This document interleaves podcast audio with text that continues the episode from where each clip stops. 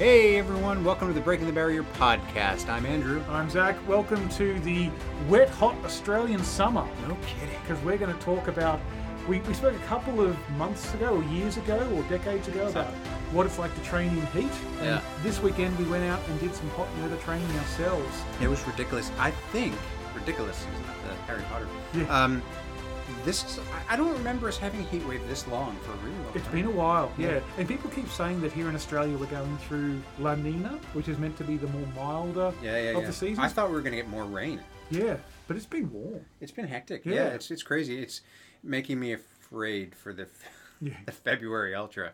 Um, Yeah. But it's good that we're getting all this training in in heat because obviously there's so many benefits, you know, increased blood plasma, Mm. increased sweat rate, lower core temperature, all that good stuff. Yeah, and that's kind of what we decided to do last weekend was go out for a long run at the You Yangs, which is our little playground near our place, um, specifically to do some hot weather training. Yeah. Um, we said to a bunch of people, "Oh yeah, we're going out for." Five hours. We said we had five hours in our head as a number we wanted to do, and then we said, and we're going out relatively late. We're heading out there at seven o'clock in the morning, Yeah. which meant we would be running at midday or finishing up at midday. And everyone was like, "Why aren't you starting early? Why aren't you?" And it was like, "No, the whole point of this is to get you some hot weather training Right. because you know a month from now you're going to be in Bright doing a 50k ultra, Mm. and it's still going to be hot then." It's still going to be hot then. And I tell you what, it was probably it. It was it was funny because when we were doing it, and we're going to get into the, the specifics of the run in a, in a bit, folks. But when mm-hmm. we were doing it, I remember thinking it's it's not that hot out, but I think those were like the sections that we walked, mm. and it's like your body becomes acclimated because it was like it would have been 28 degrees by 8 o'clock. Sp- spoilers: my watch said that on my wrist at one point it was 38 degrees. Yeah, yeah. So that was hot. Yeah, it was it was boiling, mm-hmm. and and it just didn't feel like it. And it's kind of like a dangerous thing mm. when you don't feel the heat as much as you should. But when we were running, we definitely felt it. Yeah. So what we're going to do is we actually took some recordings whilst we were out there on the trail. Um, I'll be honest, most of the recordings happened in the first hour and a half because Yeah. after that we got a little tired. Yeah, I think the last recording I did, which well, we'll get there, but the last recording I did was. I would think an hour away from our finish, and Yeah. then I didn't record anything at the finish because, yeah, We just did not feel like it. No. And, and we'll talk about that. So yeah, we're going to listen to a couple of clips. We're going to talk about anything we think about that, you know, hearing about it three or four days later. And then we'll talk about how we've pulled up again afterwards and what it means for us in, in terms of general training going forward. indeed. So uh, take it away, Maestro. Clip number one. Hey everyone, Andrew here. We are on the trails at the You Yangs. I'm with Zach, Omar, and Daryl. We've just started our ascent up Flinders Peak for the first part of our run. Say hi, everybody. Hi, everyone. Hey, hello. Hola. That's so fancy. Hello. Hola. Like a just- Spanish lesson. We decided to wait three and a half minutes until we hit record to make sure we were nicely out of breath. Oh God, it's only been three and a half minutes. I minutes. know, it feels like it's been a lot longer. We're still in pretty good spirits now. We're gonna go for a bit of a big session. Yeah, yeah, we're 100 meters in and we're still in good spirits, barely. So uh, we'll catch you. We'll catch you out there. All right, so that that first segment we obviously had just started. We were only a couple minutes in. You can hear already we're half we're out of breath. I mean, Flinders Peak is kind of like no joke. Yeah, it's it's a first climb. The first climb we did um, was a couple of hundred meters. Flinders Peak is not small. The thing that takeaway I take from that is I forgot Daryl and Omar were with us until I just heard them there.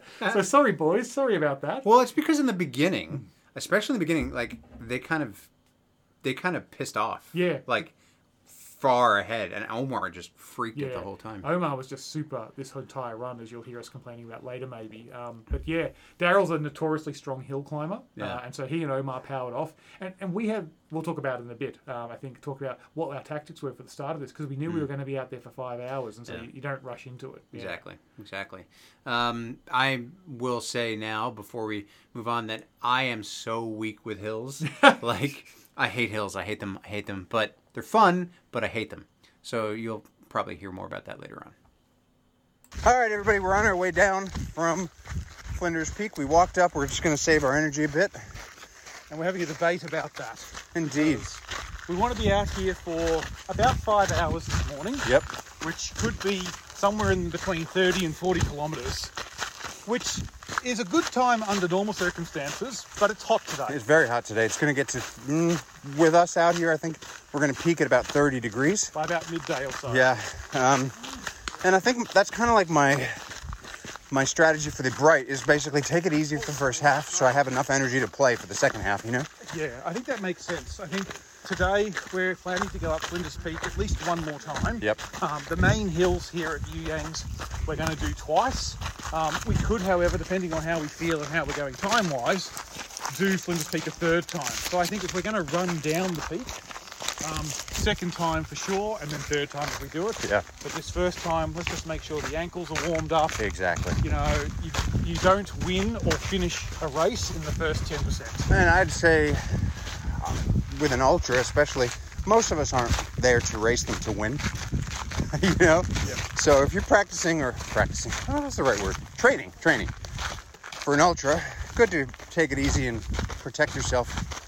Um, And always, like we said before, just be aware of your conditions. Exactly. We are approaching today's training run very different to a normal Sunday long slow run or a pace session. That's it. know, completely different timeline we're running compared to a marathon long distance run. I mean, if we do five hours today, conceivably that's half an hour to an hour and a half longer than what we would do a complete marathon. well, if we do five hours today, this will be the longest time I've spent on legs. I mean, hmm. I think I did a five hour marathon that time that I blew my knee out. Yep. Um, So if we theoretically go 30 to 40 kilometers, which I think is ambitious, Yep. But if we get to 40 and I'm feeling okay, I say we go the full marathon so that Zach can and I can do our first actual marathon together. Yeah, why not? Yeah, my first marathon in five years where I'm not getting injured. All right, so everyone stop the clock at 24 minutes and remember how optimistic we were at this point of the run. When we bomb out after 23, um, Exactly. you can point to this. Right. All right, everybody, we'll catch you a little bit later on, and we're going to try and find Daryl and Omar who have just put the hammer down. Yeah, and- despite the whole we're walking down the hill conversation, they're about 100 metres ahead of yeah, us. they don't care. All right, we'll catch you. Optimism. Yeah, we were so young and naive back then, weren't we? um, uh, I stand by our tactic. Like when I did the You Yang's 100 kilometres, I walked down Flinders Peak every single time Right. that I did it. Um, and it does save you. I know that when we got there the second time, we ran down it. Um, uh, but yeah, walking down it the first time, I think was the right choice. I think so too, especially like because like you were saying, you got to save your energy on like the longer, you know, the longer races. And me especially, like I, I got my uh, ultra guide for the Spartan just the other day. There's a 14 hour cutoff. I think I'll be fine. Yeah. Uh, and again, I'm not racing it to win it. I'm just racing it to complete it. Um, so it's kind of like beneficial to take because when we started out that, you know, easy Yeah. you just you have much more energy to finish out strong. You're still going to be tired. Like don't Yeah. don't don't don't think otherwise. You're still going to be tired. And in terms of say nutrition, which we'll get into hmm. uh, later, no amount of nutrition is going to prevent you from feeling your muscles or being tired. But it might ward off fatigue just that extra five or ten percent, which can make a big difference. But you know, you're if you bomb hmm. the everything the first half, you've got no chance to unless you're genetically gifted or hmm. elite or know exactly what you're doing.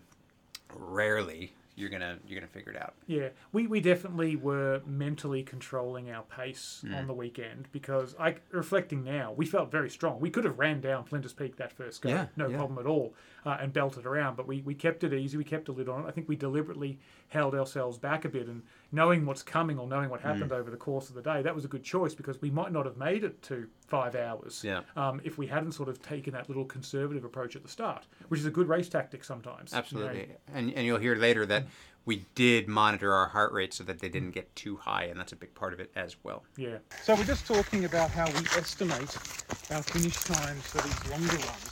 Um, with a marathon, uh, it's a little bit easier because normally you're running 35, 38 kilometres in training, and so you can take a pretty good approximation of how much longer that extra four or five k's will do. But when you're doing an ultra, very rarely will many of your long runs get up to a point where you can accurately use that to mm. predict a 50 kilometre or a 100 kilometre finish. Right. So Andrew and I were just talking then about the technique that he's using to estimate for Bright. My suggestion, which I'll start off with, is I normally take what my long runs have been in the lead up to an ultra, and then depending on how fit I'm fi- how how fit I'm feeling, I'll either make an I'll make an assumption. I'll make a gut-based assumption. It's not really based on anything scientific. On do I think I'm going to start fading from the halfway mark? Mm. Do I think I'm going to start fading from the two thirds mark, or do I think I'm going to start fading from the last quarter? Yeah. And what I'll do is I'll pick some relatively arbitrary but informed by my gut point in time, and I'll take my pace and I'll put 50% on it for that period of time. Yep. So if I was running five minute kilometres in training for 25 kilometres, but I'm doing a 50 kilometre race and I feel like I'm really underprepared, I'd probably plan for the second half of that race to be more like seven and a half minute kilometres. Sure. So that way, when you're out there on the course, you've got a very, very conservative estimate. Yeah. Which, when you see the numbers coming in kilometre, kilometre under that, it can be a real confidence boost. Because in your mind, you're sitting there going, oh, I thought it was going to take me 12 hours. No, actually, you're on track to come in at 10 hours or less. Yeah. And that was a huge boost for me when I did the Trails Plus Ultra last year. And that's a good point because, like I was saying, um, I've been basically doing, you know, my long runs here, my big sessions rather, uh, at about a seven to eight minute kilometer. So, for example, I did 24 kilometers the other day at about three and a half hours. My guesstimate, if I can do 24 and three and a half, possibly we get to seven and a half at 48. And then that puts me right in that eight hour sweet spot Yep. to finish the Spartan Ultra. I got to take into account the obstacles. Yep. Um, And general fatigue. And general fatigue. Yeah. I'm so I'm adding an extra half hour for that second half. I, but like I said a couple weeks ago, because I've not done this distance before, or really any distance over 30 k's in a few years, because of my knee, I'm going to head into a pain cave that I've not experienced before. Unknown territory. Exactly. A brave new world. Is that the song? No, Oh, okay. but I like it. All right. I think A Brave New World is a, an animated movie. And it's also that novel by Huxley, I think. Oh, that's a good point. Yeah, Yeah. books. Which um, one's Aladdin? Aladdin's a whole new world. Oh, okay. Well, the wo- whole the whole world can be brave. It's true. Yeah. I mean, it doesn't have to be one or the other. Hmm. All about inclusivity here on the Breaking the Barrier podcast. All right. Onward and upward. Well, that was a prime example of where your mind goes on a long run. I know. It was like, no, at no point other than a long run do we like to do maths. Exactly. We love math on a long run and just doing calculations and trying to put some logic behind what we're actually seeing, which is, hey, our legs can go this fast and that's it. It's up to our legs. yeah, it's just like, and you know, it's funny. At the end of that day, I, I kind of I'm tweaking what I'm thinking about in my mind because obviously, in a perfect case scenario, I would have gotten to a full 42 kilometer training run. Just didn't have time, right? So my first eight week, well, my only eight weeks of training, the first four weeks I was doing two long runs a week, and then on the fifth week I stopped that so that I could you know not overdo it but i i kind of played catch up the first four weeks. So now you know without overdoing it getting to that 32 in um, in the time that we did um, i'm tweaking my expectation from uh, an 8 to anywhere between 8 and 10 Yeah. and i th- as an hour finish and i think i'm happy with that Yep. um because that's kind of i feel like would be like a mid-pack finish uh, because like i don't know what the uh, conditions are going to be like but i do know that at the end of that run i was tired I was Oh, tired. yeah. and knowing that i have if i were doing it another 18 kilometers to go Yes. would- yeah Well, i mean a spartan 50k probably another 20 kilometers to go Yeah, Um, exactly right. And it was like we didn't really do a lot of calculation coming into this training run of our pace. It was more about where were we going to go and trying to work out how we could keep ourselves out there for five hours or so. As it was, the course we had planned was way optimistic compared to what we actually did. yeah Um, but it was interesting because, um, you know, I did for the Trails Plus, I did a couple of laps where I was doing the 21 kilometers inside three hours. Yeah. We took way longer Yeah. to do 21 kilometers on the weekend Yeah. in three hours. And I think that's just the conditions. So That's yeah. it. Like it was just it was massively hot. And I'll be honest, like I went we we I, like for me personally, I went right around where I was hoping to go in that 5 hours. Um I think I probably went a little bit further because obviously I, I took those extra kilometers to get to that even American 20 miles. Yeah, so when we feel you'll you'll talk about this later, but when we finished, um, Omar and I finished, and Andrew went off and did a couple of extra kilometers just to round himself up. And I think that that was important for me mentally. I think I had to look at it. I did almost exactly five hours duration Yeah. from when we stopped, from when we started to when we stopped, but it was only four hours forty of movement time. Yeah. Whereas you probably got the five hours of movement time. Yeah. Because by you did that extra couple of kilometers. Yeah. Yeah, exactly. Yeah, I did. I, I stopped my watch because I really wanted to get to that point Yeah. at before uh, before five hours, and so yeah, I stopped my watch at like at five hours. You've got, you've got a good run now. You've got you've got a couple of good data points now from the You Yangs, Mm. and now you'll just have to compare it to if you can figure it out what the course is like at Bright because we did 1100 meters of climbing. Yeah. So where will that put you? I think that, that that's pretty similar to what we're going to see in Bright. Um, over 30 kilometers or over the whole 50. Over, uh, well, over 30 kilometers. I think, I think, uh, because like I was looking at the Beast that I did a couple years ago, that's about, I think that, I think the You Yangs and, and Mystic Mountain are very similar in terms of things like, especially because we did things like Saddleback, um, you know, Flinders Peak, Hmm. um, couple of good hills, um, on, um, The northern the range. northern ranges. And then went out, yeah. Yeah, yeah, yeah. Um, so yeah, right on. Moving on. Boom. All right, so we have just gotten a saddleback. We're walking up it. We took a little bit of a jog to get here. Uh, this one we walk. So let's talk fueling strategies, huh? So for me, I've got two bottles filled with water and amino acids. Got my hydration pack with just water. Got my trusty Generation UCAN.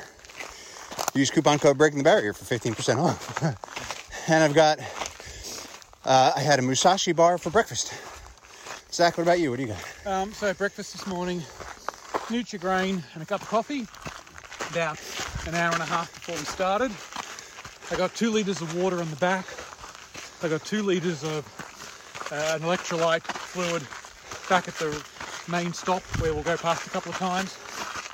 Plus another two litres of fluid again, given it's hot if we need anything. So six litres of fuel, fluid for this morning just to make sure I can properly stay hydrated. That's a good point. Yeah, I have more Powerade Zero in the car. And then fuel wise, bit of everything. I've got some uh, some Uncle Toby's bars. I've got some some gels. I've got some Generation UCAN. I've got some leftover Christmas lollies, Nice. which are the ones covered in coconut that my wife doesn't like. So she was happy to give those up. Coconut on the run, that's dangerous. Hmm. I think I've brought about now that I've got those UCAN ca- bars from you, probably got like five thousand kilojoules with me. Nice. So should be enough to So that's about what, 1,200 calories? nah kilojoules are four times as much. Yeah. 12 times 4 is almost 5,000. No, but I've got I've got five thousand kilojoules. Right. Yeah, of food with me. So that would be thousand two hundred calories. fifty calories. Yeah. That's what I just said. No, you didn't. That's exactly what I said. You said twelve. Oh, you said you said twelve hundred. Yeah. I heard twelve thousand. Oh, maybe I did say 12,000. I think I meant 1,200. We'll play it back. We're not good at math here. I definitely not. No, we've established that. Beforehand, Andrew was asking what the five of us are going to do. Spoilers, there's only four of us. Whatever. I'm seeing double, which would make eight. So there you go. That doesn't work either. either. What about you guys? Omar, Daryl, you feel like talking? I'm good. Feeling good Yeah? for now. Do you have any nutrition with you? Sorry, what was that? Do you have any fuel with you? Oh yeah, yeah. I've got um, water, two liters of water, Yeah. um, Powerade, Nice. and that's about it. Ballsy. Yeah, yeah. I like it. How about you, Daryl? Any fuel? You good? Yeah, I'm good. Hands of fuel. Right on. That's my boy. Daryl just didn't want to talk No, at that he was point. just like he was just done. He was just like, nope. I knew I said twelve hundred. By the way, Yeah, no. uh, After we just talked about how good we are at maths on a long run, we Indeed. just, yeah, it's all we talk about. All we talk about is numbers when we're out there. pretty much, pretty much. Yeah. It's it's funny that uh, yeah. So the nutrition, I feel so. Okay, so do you have when you have Powerade or Gatorade? Do you have the regular one or the? No, just regular one. Yes, just yeah. The, the one that you mix yourself, the powder, Sure, the yeah, water, yeah, and all that. Yeah, yeah. So I- yeah, so I always go. I always go the zero sugar stuff. So because obviously I'm a low carb sort of uh, quote unquote athlete. Um, you know, so with my fueling, the Musashi bars that I had. So I had three of those, which Mm. were all low carb, pro, uh, like so two or three grams of carb per bar and like 20 grams of protein, maybe six or seven grams of fat. So Yeah. the fat is where I'm getting my fuel. The UCAN bars had a little bit of extra carbs, still low sugar. So maybe 15 or 20 carbs in each of those. Uh, and then the Powerade that I had was all low, uh, zero sugar. So, uh, and that, that kind of treated me pretty well. Although I will say, so throughout the course of the run, I had five bars, um, plus the Powerade, which there's no calories. It's just electrolytes, no sugar.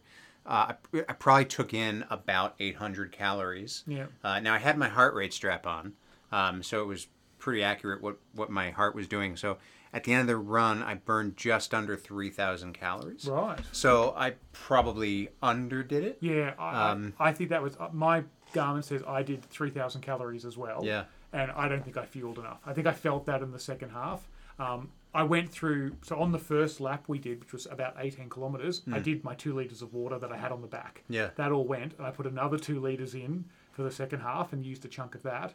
Um, and then I used the the electrolyte drink Yeah, at the halfway point and when I finished as well. But yeah, I still had. I mean, one of my generation UCAN bars in the heat turned into a gel. Basically, Yeah, that It was just, fun. It just melted and So I had that one out. too. That was the almond butter one. Yeah, wasn't just it? yeah. poured out of the packet. Um, and my Uncle Toby's bars, I chewed those down. I had Yeah. my Stroop waffle, um, which has got gel in it. But I, I probably should have had more. I think Yeah. definitely I should have had more. And that's the hardest thing with an ultra. You just don't know. Generally, is just eating. Yeah. But in the heat as well, it was just tough to, to get it down. And I think I definitely suffered in the second half of Yeah, that. Yeah. I, I think I definitely because in terms of water, I only had the two liter um, pack, so Hmm. definitely at the halfway point where my drop bag will be, Hmm. I will be refilling that because that actually that two liters of water lasted me just enough. Yep. Like the last two kilometers I ran, basically, I had just run out of water, and I was like, "Well, shit." Yeah, it's so funny. Every good run I've ever done, I've walked out of it and I've gone.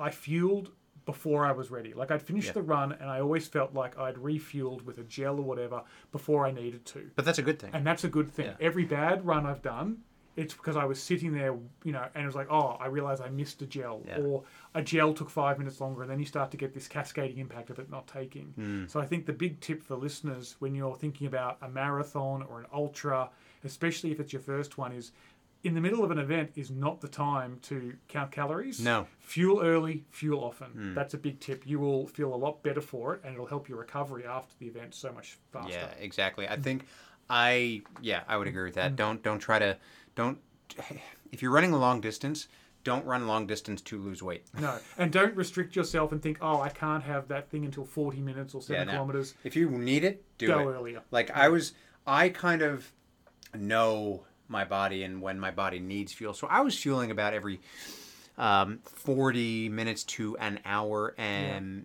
and in terms of water intake i was probably taking a swig or two every 10 to 15 minutes Yeah. or so um, and that was fine but that's you know I, w- I would probably not wait. And that's that's that. Like that's that ter- like i can probably if i were to take that same 20 miles uh, 32 kilometers and do it on the road Yep. in like not 40 degree weather 35 degree weather Yep. i probably i could probably do it and not fuel and be fine. Um, but you know it's just it's just a question of your it's just a question of your conditions and also recovery which we'll talk about later Yeah, and this is why we train in different conditions so that we've got data and information that if we hit that sort of same scenario or problem during a race, then you've already got a bit of a hint on, okay, now this is how I can problem solve this. Yeah. This is how I can get past it. Yeah. and that's that's what it is that's what running is right and it's problem solving Mm. so like eh, you know whether it's an injury whether it's a um, whether you're Fueling hitting the problem, wall a fueling problem it's it's it's one problem after another sometimes the problems are easy sometimes the problem is a hill or Mm. Yeah. sometimes the problem is An uh, obstacle. an obstacle Yeah. or you gotta you know fix your pace sometimes the problem is an injury Yeah. or hitting the wall but you solve enough problems and you get to the finish line Yeah.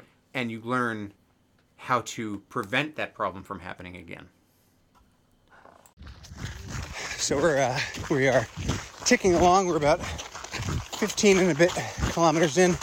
We're on just like a straight kind of well curvy path, but it's a road. it's a road. We're at like easy.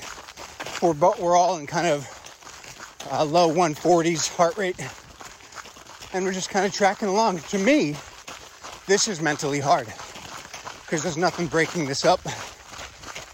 I agree with that. I think on any ultra run, the hills and the technical bits, you might feel tired and fatigued, but you've at least got something to concentrate on and complain about. exactly. Whereas in every ultra run, I mean, they've got to get it to 50 k's or 100 k's somehow. That's going to involve big slabs of just running, and that's what we're on now. Yeah. Uh, the first two and a half hours, first two hours or so, has been mainly hills and technical bits. Yep. We haven't had much chance just to get out there and run more than say two kilometres in a row. Um, this is the first time mentally and physically we're having to adjust to that on this run. And it can be hard. Here, Like I'm looking ahead at just straight road. There's nothing. No. So it's, it's tough, but you know, you find whatever it is that you need to find, dig down, and put one foot in front of the other, and hopefully you make it to the uh, other side. Roads where we're going, we don't want roads. Once again, it's the great. Uh, it's not the hidden secret. It's the fact that ultra runners and ultra running tends to be a lot of walking. Yeah. You know, there's a lot of bits in there that are walking. We were we did 15 kilometers, and it was probably like we said, 12 kilometers or so of up up some stairs, down some stairs, up a really steep gravel path, along a really technical bit. Uh, it was only and then and around a corner and up another big bloody hill. Um, it was a lot of walking and hiking before we got a chance to really just open up and run again. Yeah. And the body, the body feels it. Your body It really- feels that really range does. of Like, movement. it was it was strange when we hit the because right Mm. before that we had gone up the um, the branding uh, no the um, Great Circle Drive. thank you Great Circle Drive and that's just kind of like uh, undulating. It's a four wheel drive track, but it's a really smooth four wheel drive. yeah, yeah, track. yeah. So there was nothing Yeah. really technical about it, but Mm. it kind of takes it out of you because a there's no shade. Yep. Uh, that was all out in the sun. B, it's just like you get up one hill, you go straight for maybe uh, 50 meters, then you go up another hill. Mm. Yeah. And so when you get to this area where it's just all flat, it's like, yeah, you can open up a little bit, but you also don't want to because it's it's really tempting to open up a Mm. Yeah. bit. Um, but you got to take into account that that straight stuff is not going to last. But also after you've done some technical stuff and exciting stuff, it's like really boring. Yeah, it is really boring. Like there's a bit on at the You Yangs called the Northern Range Walk, Mm. and there's a couple of sections there where you can really run fast. You know, banking around corners, That's fun. jumping over. It's really fun. It's the best bit in the entire park. I think And so. then once you've done that, just running up a big hill, Yeah. it's challenging and it's tough, and you need to do it, but it's not as fun. And so yeah, and then just running along the flat bit is just yeah, yeah, pretty I, boring. I will say Northern Range and East West Walk. Um, I love running that. That's Hmm. Yeah. a lot of fun. That's a little bit more dangerous, I think, because there's like um, a lot more technical there. Yeah. but it's a lot of fun to just run it. It is. Um, I like am falling in love with trails, yeah, uh, which is crazy. Um, but yeah, so this is how it starts. this is how it starts. So who the hell knows what happens next? Hey everybody, all right, we're about halfway-ish done, maybe a little bit more than that. I don't know. How are we all feeling? Yeah, feeling all right. Pretty good. Sun screening up now. Yes, slip, slip slop, slap. Exactly. Definitely before we go back out there, because the sun is up now, and for the next. Sorry, there's a bit of uh, white goo emergency happening in the background behind me with the sunscreen. Jesus Christ. Oh. But yeah, now we're feeling good. Yeah, we're fueling up. I just personally, I took in a Musashi bar. I'm going to save my second generation UCAN bar for a little bit later on. Um, so I have been doing low carb Musashi, and then I'll fuel with the UCAN, which have a little bit more carbs in them. A little bit later on, uh, down some Powerade. What about you, Zach? I you had do? a I had a UCAN bar just before that was very soft, and then just now took in some little sugary Christmas jelly bean lollies just to get a little bit of an extra kick before we head up the hill. Omar, what's been your uh, excellent fueling strategy of choice? What does the athlete in you, You know have? what I had? Sneaker. You had a Snickers bar. Okay. running. Why wait? We know you're not yourself when you're hungry. That's right. He turns into uh, he turns into like Danny Trejo. or Yeah. something. oh, but anyway, back up to do Flinders Street for the Flinders Peak for the second time, then Saddleback for the second time, then Northern Range for the second time. That's going to be another 500 odd meters of climbing, Yep.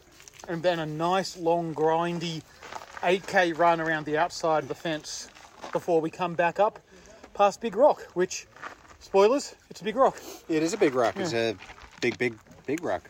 Yeah. All right. And on the good side, I'm uh, I'm feeling great. I'm I'm done. Yeah. Well, Daryl's gonna Daryl's gonna head off. Daryl just pit crewed for me, which helps me get uh, stuff back into my hydro pack, which is great. And uh, done a 16 or 17 for the day, so I'm out now. yeah, it's a I'll nice tap out. run. That's a nice run. So 16, 16 and a bit K, 17 K is about 10 and a half miles or so uh, for my American friends. Um, that's nice. And you feeling good? I'm feeling I'm feeling better than what I thought I would. Yeah, knees Right. feeling good, so just got to find some fitness and I'll be right. Yeah, right on. I, I mean, it takes some serious fitness to do what you just did, so I think you're good. Especially, in, I tell you what though, it doesn't feel like it's 28, 27 degrees.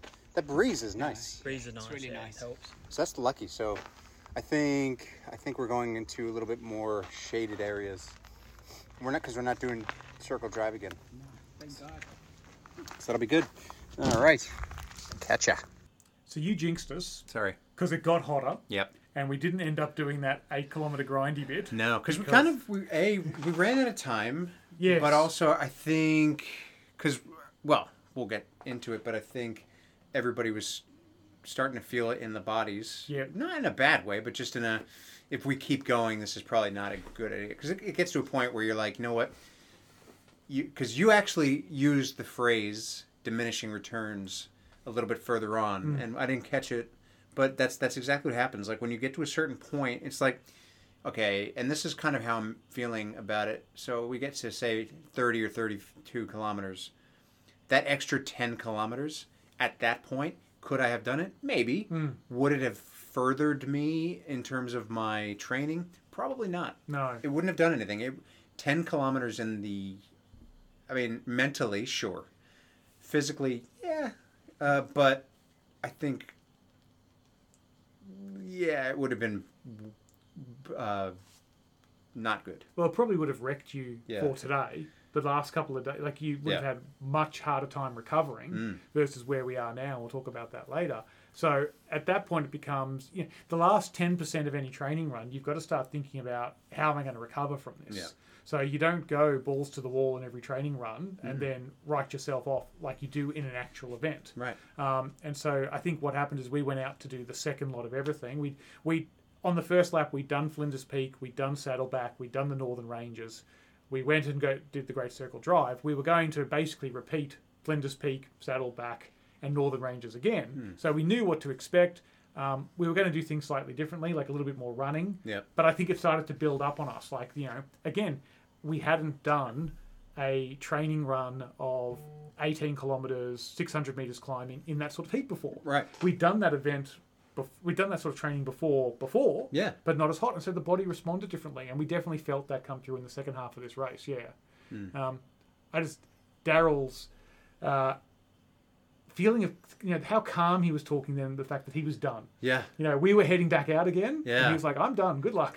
I remember thinking, I was like, that, that, this is not fun. Because Daryl, But it was. because when we were on Great Circle Drive, we went off and ran Right. a longer bit because Daryl's uh, was feeling a little bit like he wasn't going to be able to keep up with us on the running bit. Mm. So he cut in and did some extra hills um, and actually finished and got back to the meeting point ahead of us. Yeah. Um, yeah, I was having a chat with him on text today, and he's just, yeah, he's really happy he got out there and did it. But he's looking, well, we've got two months or so to go to Oxfam. Yes. And so he's sitting there going, right, that's how I went on a 15k run with hills. That's probably as bad as anything we're going to see hill wise in Oxfam. Hmm. But Oxfam's also another 85 kilometres further. Right. So how am I going to go? So we're crunching the numbers with him right now and seeing how he's feeling And, about it. and that's a big part of it. Hmm. Yeah, like even for me, like is hmm. it 100k that I'm doing? No, but I know that at the end of that run, I still had another, like I said before, 18 kilometers to go, and that's kind of like that's hard. That's like that's a hard thing to swallow, but you just kind of have to accept that that's what's going to happen. Like you basically have almost another half marathon to go after you've Yeah. done so much,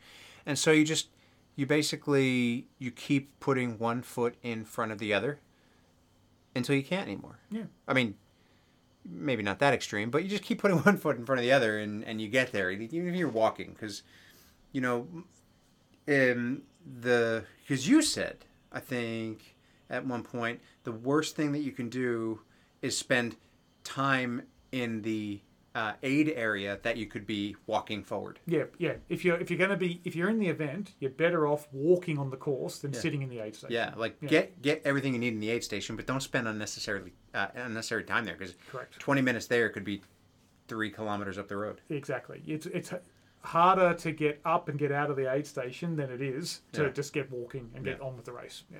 I'm very much looking forward to what that feels like. All right, we're about to start on our second run of Saddleback.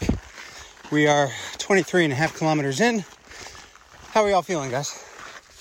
My heart rate was getting pretty high then. Yeah, mine was on that bit. mine was about 155 Yeah. for that last run. A little bit higher than I want. Definitely something to keep an eye on the rest of the run. Yeah. Because we're over three and a half hours now, which, if you're doing a marathon, is about as far as you want to go in training. Yeah. We're in different territory now because we're training for ultras, but anything after three and a half hours is a lot harder to recover from. Our bodies are going to start breaking down now if we don't stay on top of fueling and hydration. All the good stuff. All right. Onward and upward.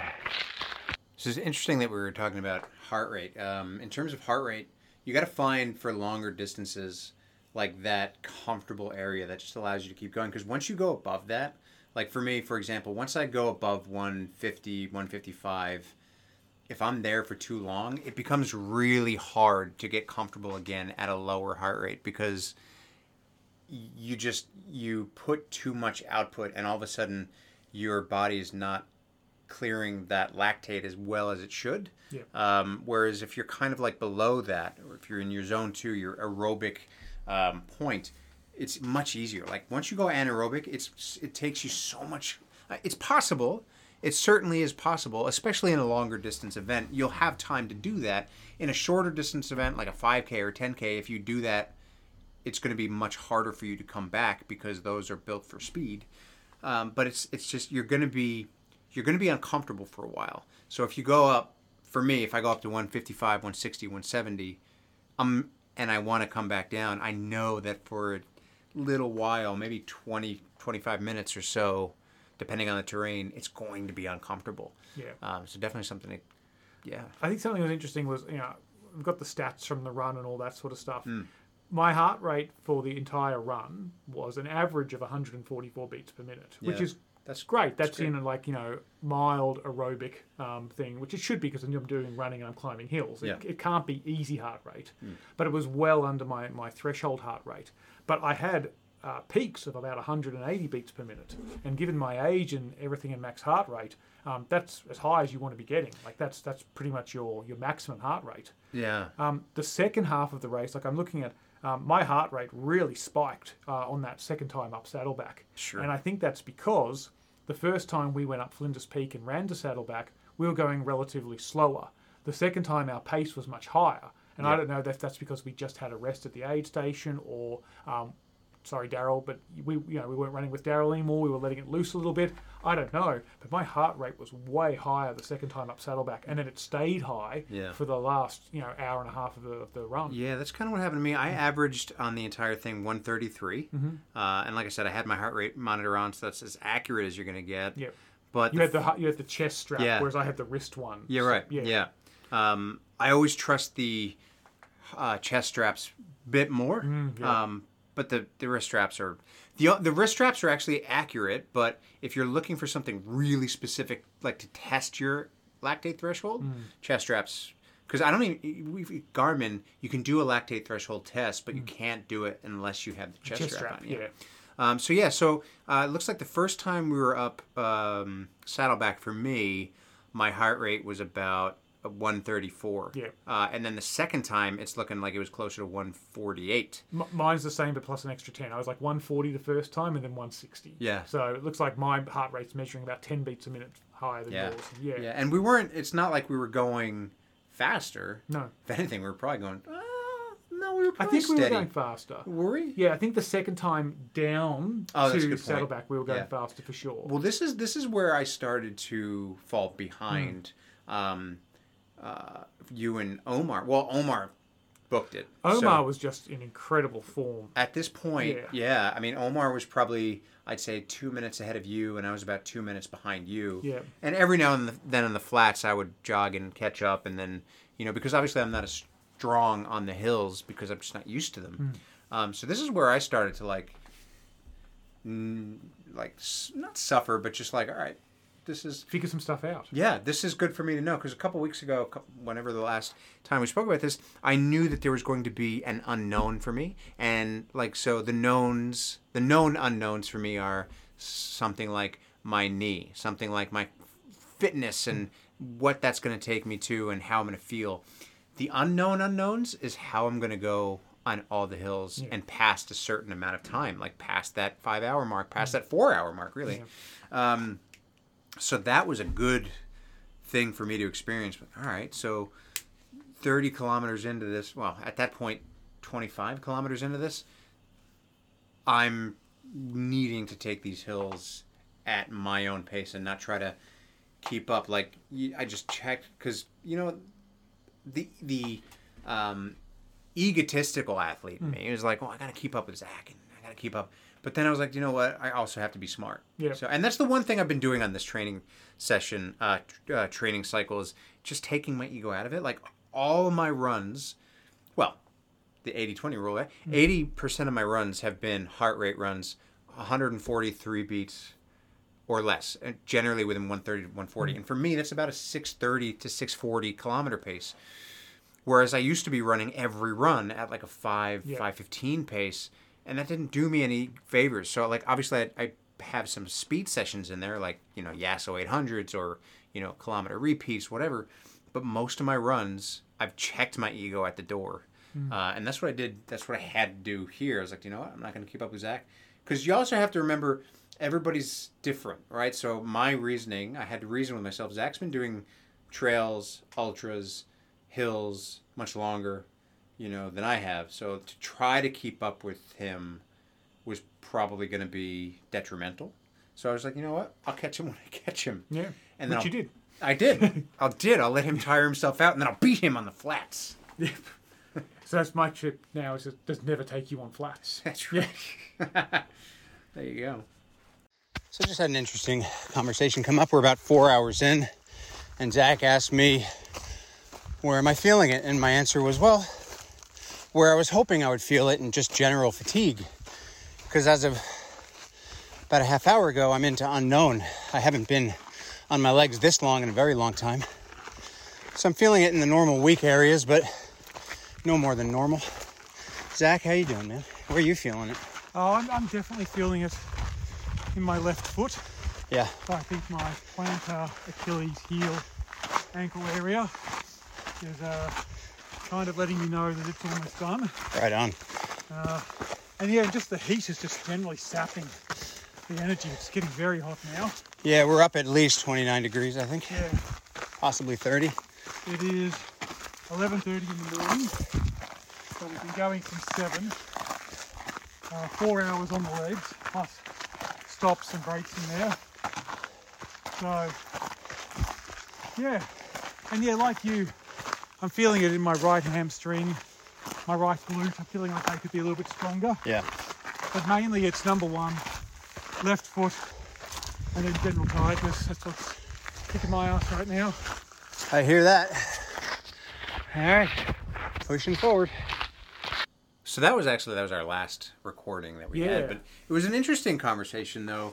Um, yeah, uh, especially like time on legs, right? So yes, of course, with our Garmin's, they hit whatever time they hit moving time, but really, um, we were kind of out there. So if you stopped, what did you say you stopped your Garmin time at? My- My total ela- elapsed time was five hours, but my moving time was 440. Right. So really though, you spent five hours on legs. Yeah, Uh, I would have spent 520. five and twenty or Yeah, something, something like on that. legs. Um, so it's like you, you take that into account, and it's like you get to that point, and it's just like this. You could hear it in our voices. Oh, like, yeah. the heat's definitely getting to it. I don't know where I got twenty eight or twenty nine from, but like like Zach said, we we looked at our our weather and the Garmin and the Strava, which takes in all those Hmm. metrics, and at that point, it would have been over 30 degrees. Yeah, well, there it is. Yeah. Um, so there's, I was showing Andrew the graph now. There's the northern ranges there, and the temperature was 35 degrees or so. Yeah. spiked a little bit later. At one point, it must have been when we were in the sun, and my watch on my wrist was saying it was 38 degrees. Yeah. So yeah. you know, that would have been on the. Um, heading back up to the top of the Sure. yeah because at this point like after this we stopped the recording and then we started to have conversations about where we were going because we had just finished northern ranges Yeah. which was the technical bit and the second time around on that technical bit i was a lot slower yeah. so the first time we went on the technical bit i was running at about 50% pace Mm. the second time i walked a lot of it because i just was you know really feeling it at that point my, Yeah. my heart rate was not getting back down into aerobic it was Yeah. staying in threshold level um, and I sort of said, okay, and, and Omar was gone. I know. He, he was like seven or eight minutes ahead of Yeah, we, we actually caught Omar only because I think he got lost. Um, and he stopped and had a phone call with his wife. Like he had that Yeah. much time to, to chill out and relax. And he told uh, he told some I don't know if I don't know if they spoke to you, but on our way down that hectic hill at the end of um, the northern ranges, Yeah. uh, the people coming up it were like, "Oh, your friend's down there," Yeah. and I just want to be like, "He's not my friend. I didn't, No. I didn't lag behind. No. I, am running my We own." didn't, how do you know he's with us? Yeah, exactly. Yeah, maybe. Exactly. Um, because yeah, we and I, you and I had had a conversation just before that, which was I said, "Oh, listen, I'm probably going to cut it short," Mm. and you were trying to think about, well, which way would I go? And then we caught up with Omar, and we all just sort of then started heading back Yeah. to the finish line, like Exactly. because the alternative was heading in the complete opposite direction to the finishing Yeah. line and doing an eight kilometer loop. Which would have probably put us closer to forty. Yeah, Um, I think Omar kind of wanted to do that. Yeah. But he was like outweighed. I think he was he was probably feeling strong enough on the day. Yeah. But once he saw that I wasn't going to do it, um, and then, yeah, I mean, and the run back was, you know, a little grind through a couple of, you know, a couple of Mm. trails, and then back up a hill which we'd come down a couple of times. So it was a good finish, and Yeah. it got us to thirty kilometers, got us to five hours or so, got you to a point where you could just do an out and back to get to the twenty miles. Exactly, and Um, that's that's kind of like because again, heading up that track, you guys were about what, what would you say three or four or five minutes ahead of me? No, no, two minutes. Yeah. a couple of minutes. Okay, Yeah. uh, and I was like, I, at that point I knew. I wanted to go to at least 32, so I was like, I'm not going to try to push this too Yeah. much, and I'll just get back when I get back. it was really funny. I was at a point where I could keep hiking. Like I was no problem hiking up the hills and all that. Yeah. But if you'd said to me, I want you to run and do that eight kilometer run, I was going to be way slow. Like I was just not going to be able to do it. I, I, at that point, I couldn't run. Yeah. And I was like, well, if I can't run at this point, then probably time to take it safe and get back to the car and try and get some refueling. Yeah, into- I, I was kind of in the same boat. Like Mm. I probably could have gone, kept going, a little bit running, mostly hiking, but also I was I was conscious of my time. If it had been a race, different story. yeah. Like if it had been a oh yeah. like you just keep going. You just Exactly. keep going. I knew though that I wanted to kind of be back home by around one o'clock because it's been a hectic week and I haven't seen Erin that much. Um, That's the other thing. Eventually, life also starts creeping in. You Yeah. start sitting there going, "I'm out here. If I if I go back to the finish line now, I'll be out here for five hours, which was the plan. exactly. If I go and try and finish the course that I had planned, I'm going to be out here for six six and a half hours. Mm. Exactly. And so, do I really need to finish the course, or do I need to get to the five hours? Yeah, and that was the thing. It was like, do you know what? Again, it's, it comes to that point where it's like you kind of, and I spoke a little bit about this, folks, on my um, video with Erin on the on the Melbourne Superman YouTube when we talked about her Spartan race, where you kind of have to start to weigh things out. Where um, do I want to sacrifice time with my family? Do I want to sacrifice time with my partner? Do I want to sacrifice time with my kids? Sometimes the answer is no. Sometimes you don't want to sacrifice that time. That's okay. You just have to figure out what that means. So for me, I didn't want to sacrifice that time. Um, but I also weighed the fact out that if I had gone an extra hour, hour and a half, it probably wouldn't have. diminishing returns. Exactly, it The- wouldn't have helped. Yeah, the benefit to us in running and training was not going to offset the risk we were taking with Right. tr- continuing to train in that heat, and also missing out on seeing people on Sunday and Yeah. doing stuff with family. Exactly. Yeah. And that's what I've always said. Like, I, I knew that I was going to go into this because really I only started training for eight weeks um, because of just not knowing when it was going to take place um, and not wanting to continue the training cycle that I had started a few months back. And I always said that I would rather go into this thing slightly undertrained And that's kind of what I consider this. Like most people who do an ultra will go to the full 42.2 kilometer training run, full marathon. I did not. And that's fine. That's okay. It's going to be fine. Yep. And we're going to figure it out. Exactly. So how did you pull up after the event? Like, what did you do after you finished? I, I kind of wept. no, like um what did I do? So I got home, I did some light stretching. I didn't so whenever I do a really long run like that or a big effort, I try not to do aggressive stretching. I just did some light stuff. Did a bit of foam rolling. I took a nap. Yeah. Um, but yeah, so basically that night I did some more foam rolling, some light stretching, really stretched out my calves and my uh, glutes and my quads.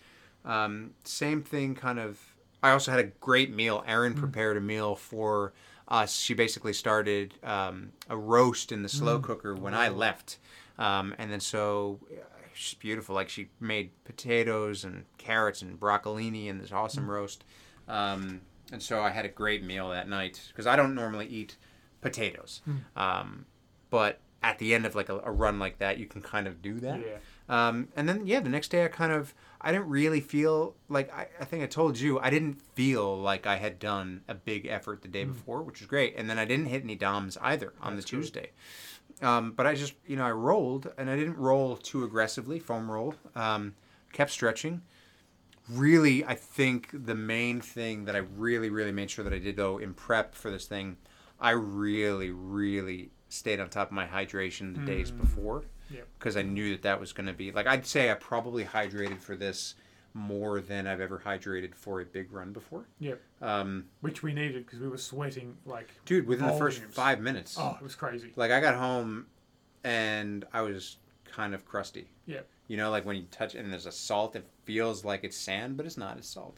Yeah. Um, but yeah, I just I just a bit of foam rolling. But yeah, I, I feel fine now. I mean, the only things that are bothering me are things that normally bother me. It's just like normal weaknesses. Nothing that's um, really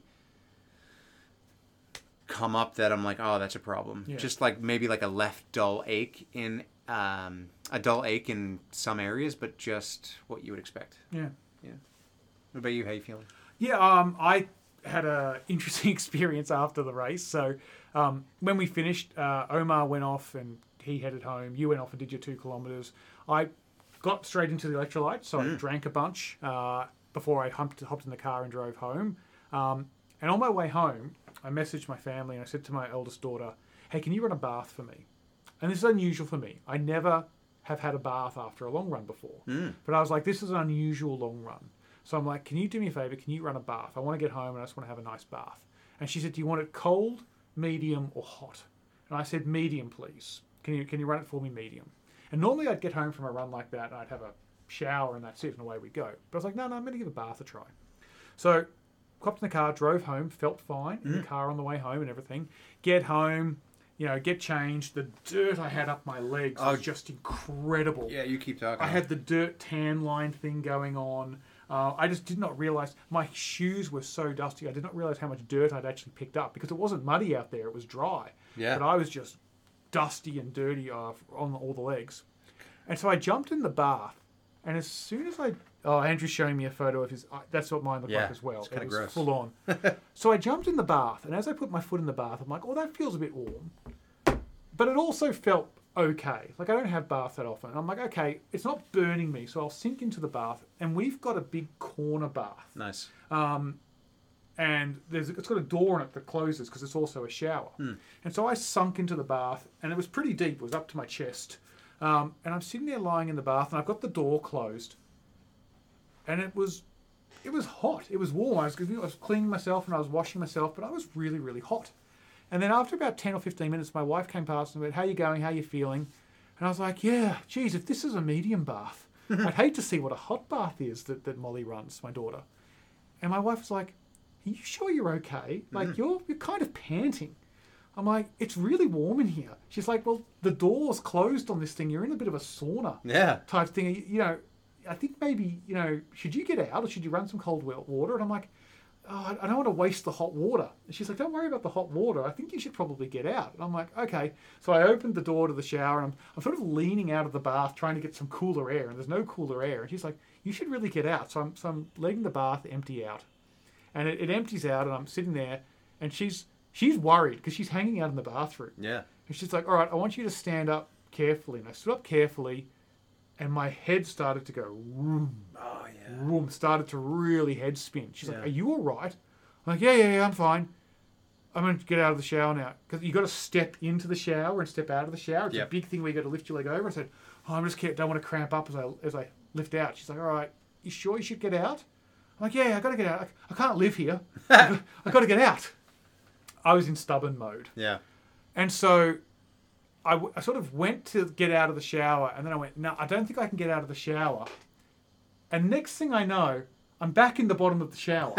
Oh and so she said, I've kind of just gone down like a slow folding, like one of those big wavy blow up things that they have at the car those yards. terrifying things. Yeah. Imagine if you just suddenly take the air out of that and it just slowly drops down. So apparently, I've just sort of slid into the frame of the shower Jesus. and slid down into the bottom of the shower again and landed on my bum, um, and then sort of woken up again.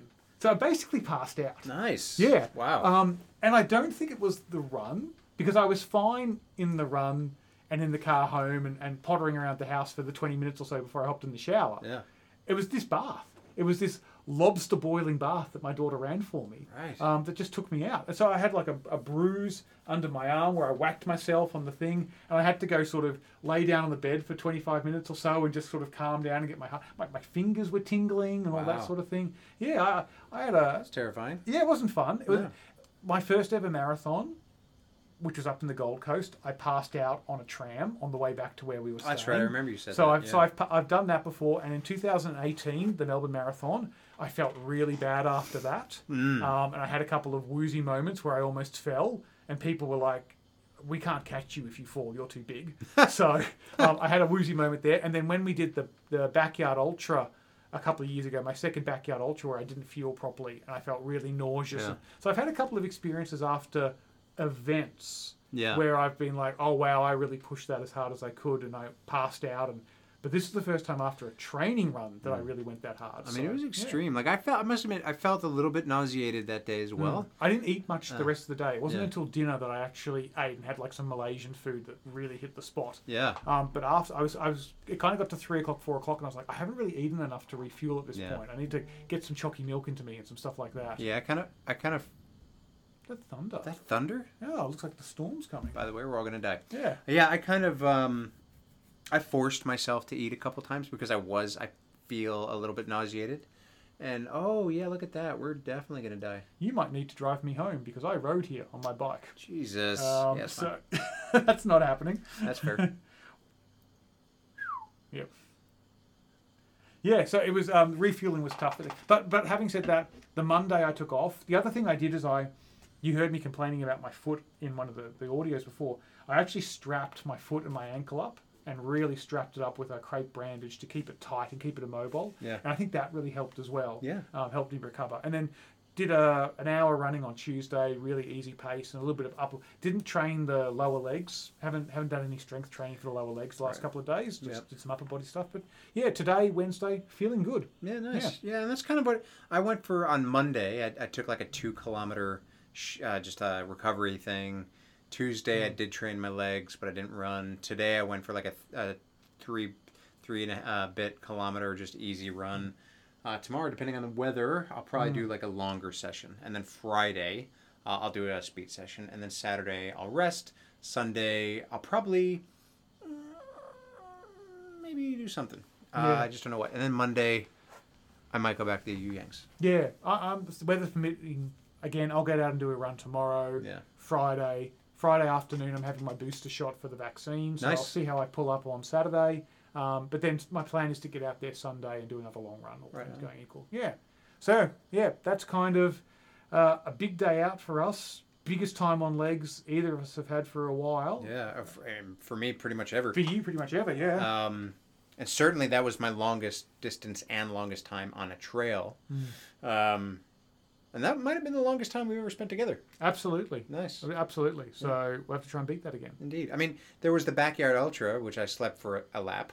That would, yeah, well, I mean, yeah, you were with me at the Backyard Ultra for like 16 hours. Yeah. But also, you only saw me for like, like, five minutes. five minutes every Yeah, lap. yeah. So, and there was a different Zach every time. exactly, yeah. There was happy Zach. There was sad Zach. There was scared Zach. There Yeah. was I don't know who this is Zach. There was Hungry Zach. Yeah, it was a lot of fun. Yeah. But Zach always liked his uh, potatoes. His roast potatoes. See, that's why you had the potatoes for recovery run. Yeah, They're good. They're really good. Yeah.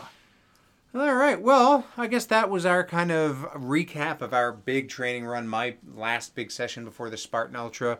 Um, next time we chat, who knows? It might be after the Spartan Ultra, it might be before, might be in six months from now. We don't know. Yeah. Uh, we're you know we're not scientists. Um, we don't even do math right, and that's all that we do. Yeah.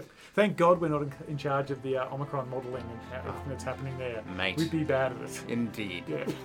Well, look, everybody, thank you so much for listening to our recap. I really hope that, you know, I hope that this has inspired you, but also taught you a little bit of what you need to possibly do on longer big sessions in the heat. Remember, as Hydrate, hydrate, hydrate. hydrate, hydrate, hydrate. Yes, as always, take it easier than you think you need to, Yes. especially in the heat. Um, make sure that you're fueling. Of course, I used Generation UCAN. Generation UCAN being the patented superstarch formula that helps your body utilize fat as fuel. Always use coupon code Breaking the Barrier for 15% off. GenerationUCan.com.au. And if you are racing a Spartan race, make sure that you use the coupon code Superman in Australia for 15% off of your race. I really hope that I see you in Bright. I know that I'm going to see some of you. And I, again, as always, hope to see you out there on the roads, the treadmills, or the trails. Thank you so much for listening, and we will catch you next time.